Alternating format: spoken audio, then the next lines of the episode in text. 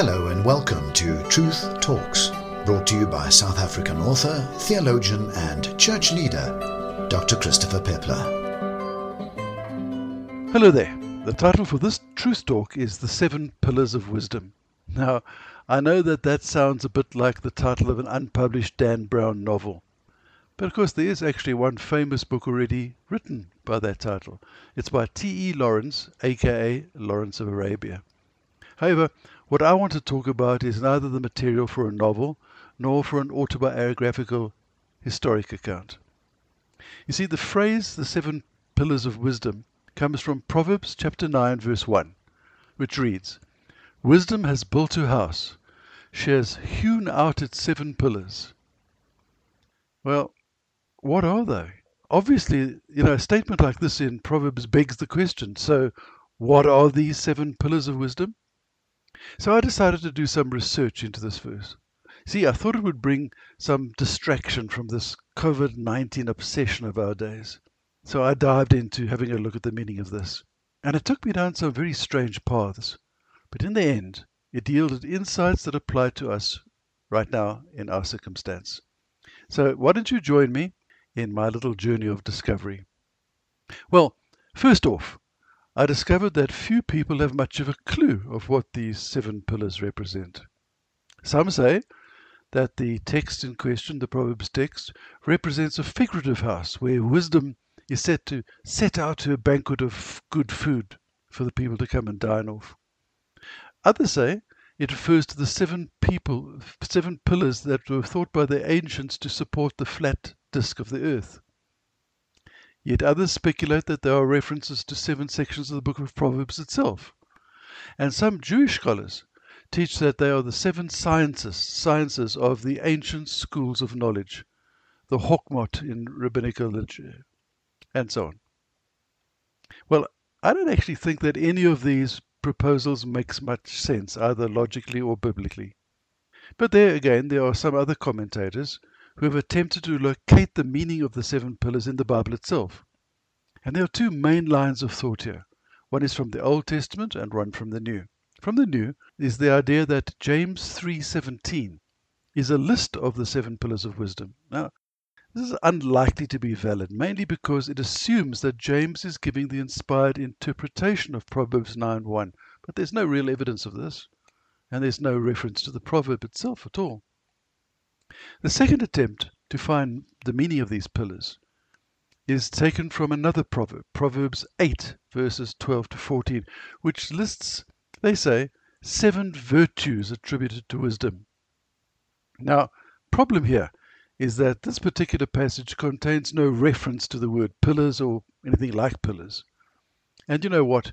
We'd have to combine two of these virtues, prudence and discretion, to try and get a list of seven anyway. And we'd also have to ignore other elements in the passage that could be taken as additional pillars of wisdom. So that doesn't quite fly with me.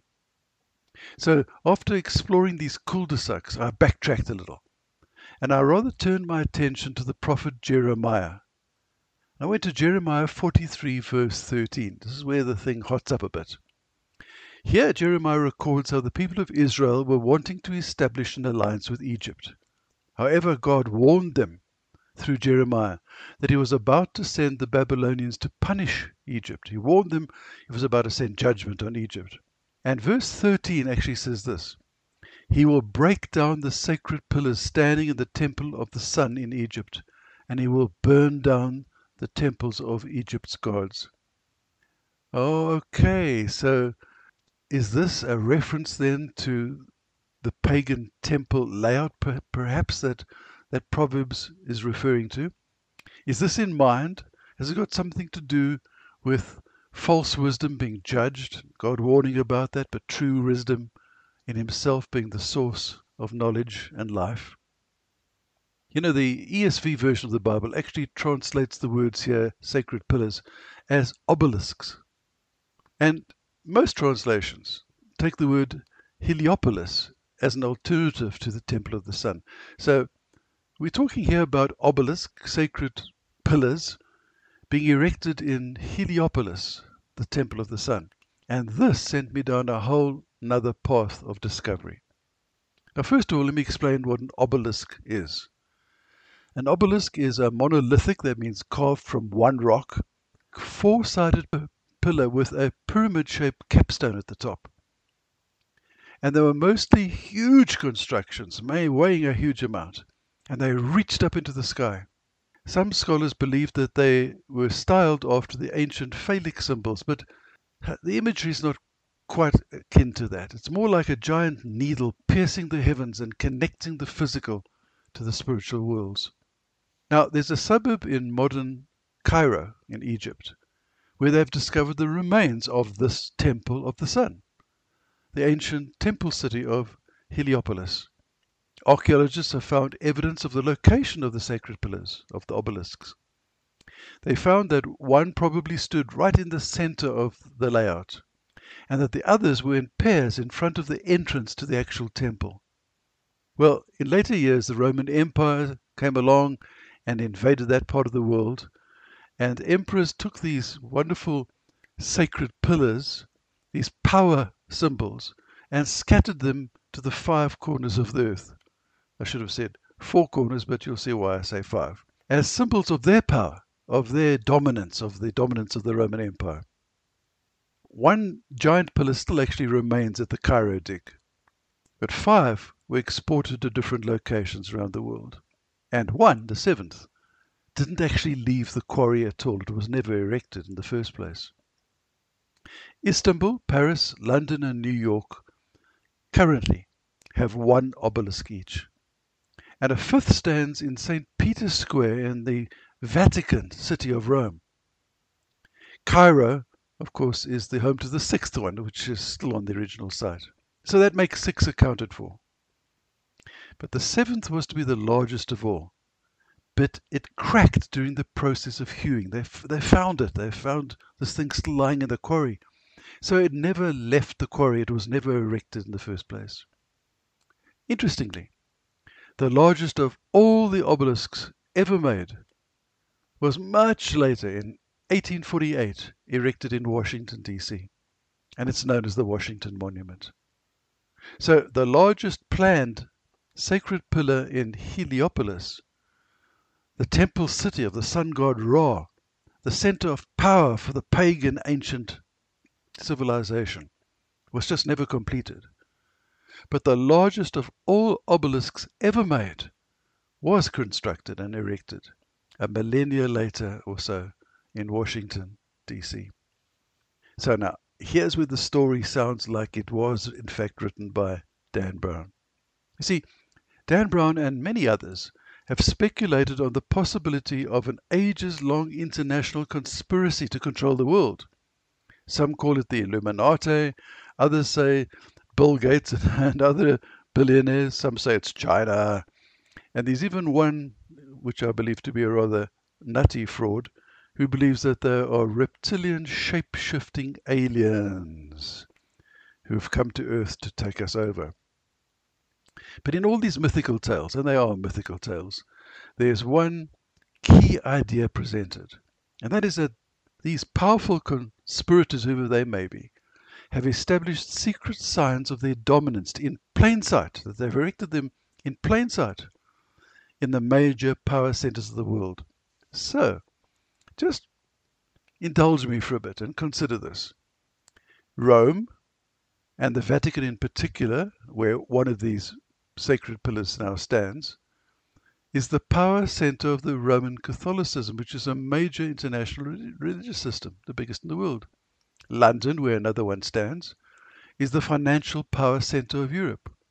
New York, where yet another has been erected, is the financial capital of North America.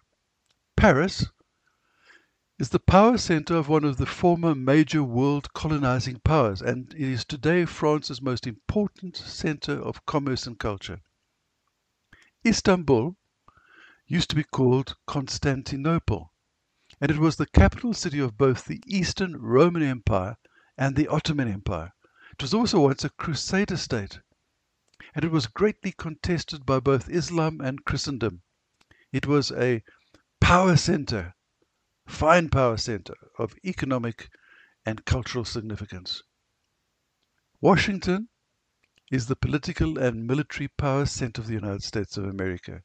And Cairo, number seven, is the site of the original temple of the great, so called great, sun god Ra, the very center of the original pagan power religion. Are these then perhaps signs of pagan dominance in plain sight in the nations of our world? And is this worldwide idolatry something that God must judge and perhaps is about to judge? By the way, absent from any important locations are China, Russia, Australia, Japan, and the third world in general. I can't answer why that should be the case. Hmm. Okay, perhaps I need to state up front that I do not endorse conspiracy theories of any kind. In fact, they irritate me to distraction. I've given you all this information uh, because I find it interesting and I hope that you'll find it interesting. But mainly because it sets the scene for what I want to set out as the main point of what I'm saying here in this Truth Talks. And the main point is this sometimes God sends judgment upon people and nations and they are the people and nations who do not respond to his calls to repent and change. If you want examples of that, Noah's flood and the Babylonians' invasion of Egypt, which Jeremiah talks about, are clear evidence of this. However, and here's an important point God does not pour out judgment upon his faithful people. He might chastise, he might correct, and all those things. He does not pour out his wrath and judgment. And nor does he execute judgment on the ungodly nations and people without first warning and exhorting them to repent. You know, I think that the current that we are currently in the period where God's warnings are sounding out loud and clear to anyone with an ear to listen. Judgment is at the door. Consider the devastation of the world's ecology, the drastic decline of truth, integrity, and morality in most societies around the world, plus inequality and neglect of the poor and needy. All these things that we are seeing boiling around us right now are signs of this pending judgment. And now along comes COVID 19 plague. And it's most likely the latest of several biological warnings to humanity that have been sounding out for a long time but are now getting so, so urgent as the times become urgent. You know, if there's one of the lessons from history that we can learn is that when dire warnings come, some change for the good, while others become even more committed to their ungodly ways. That's a principle, by the way, you'll find in Revelation 16:11. And God sounds out a warning, and sometimes a powerful, dire warning, and some folk listen, and they change, and they become different for the good. Others, maybe the majority, become even more incalcitrant, committed to their ungodly ways. Now, now, hear me right. I do not think that God sent ISIS terrorists to fly hijacked airliners into the Twin Towers in New York, by the way.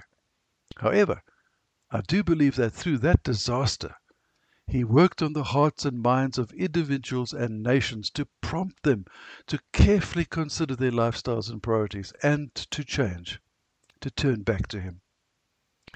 You know, the world psyche changed on that day in history. And I believe that the COVID 19 pandemic is another such day in history. Politics, business, education, and the church will never be quite the same again. Hopefully, we'll listen and heed the warnings and become better and learn from the experience. But I fear that most will not. So, I guess you're asking it about this late stage. So, come on, Chris, what then are the seven pillars of wisdom, for goodness sake? Well, I concluded my journey from pillar to post, as it were, and as I did, I arrived at three significant passages in the New Testament that actually do reveal the true pillars of wisdom. And they are firstly 1 Timothy 3, verses 15 and 16, which reads as follows God's household, which is the church of the living God, the pillar and foundation of the truth.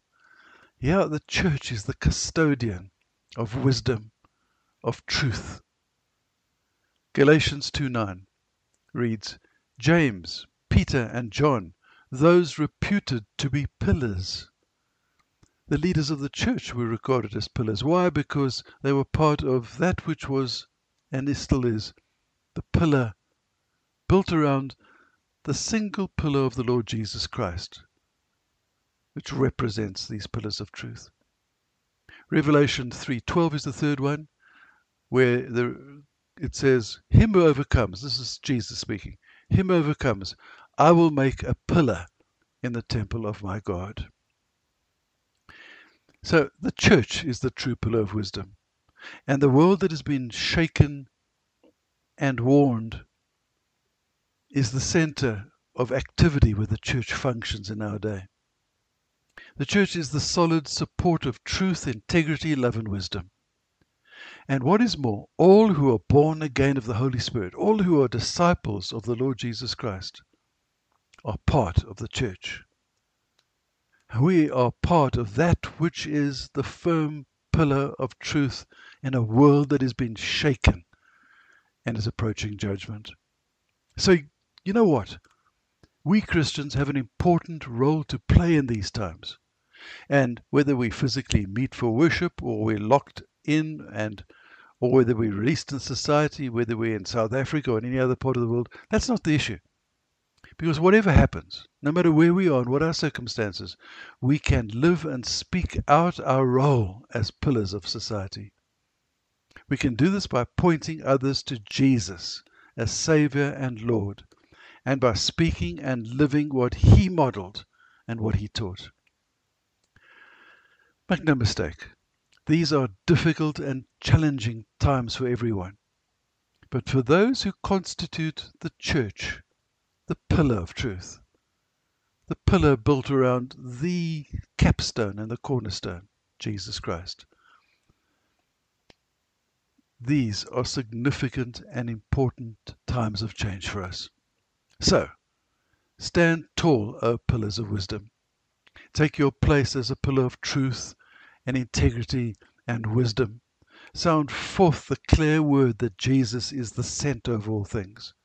Bring hope and encouragement. Live out the mandate of his life in these shaking times, these times of pending judgment and may God be with us all. Bye for now.